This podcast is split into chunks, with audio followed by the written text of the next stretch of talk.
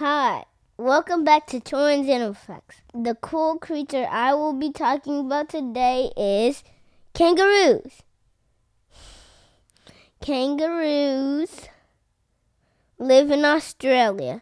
They are herbivores. Their predators are dingoes. Kangaroos sometimes try to drown dingoes in the water. And kangaroos have kickboxing matches. They kick other kangaroos in the stomach. They have um something on their bellies that protect them from those hard kicks.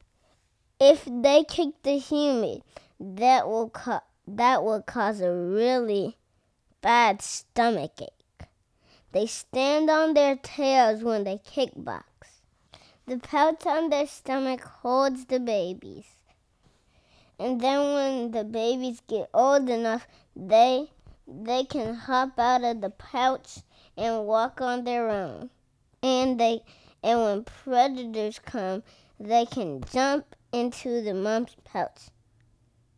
And their other predators are wedge-tailed eagles. They can lift kangaroos and fly them to long distances. Thank you for listening.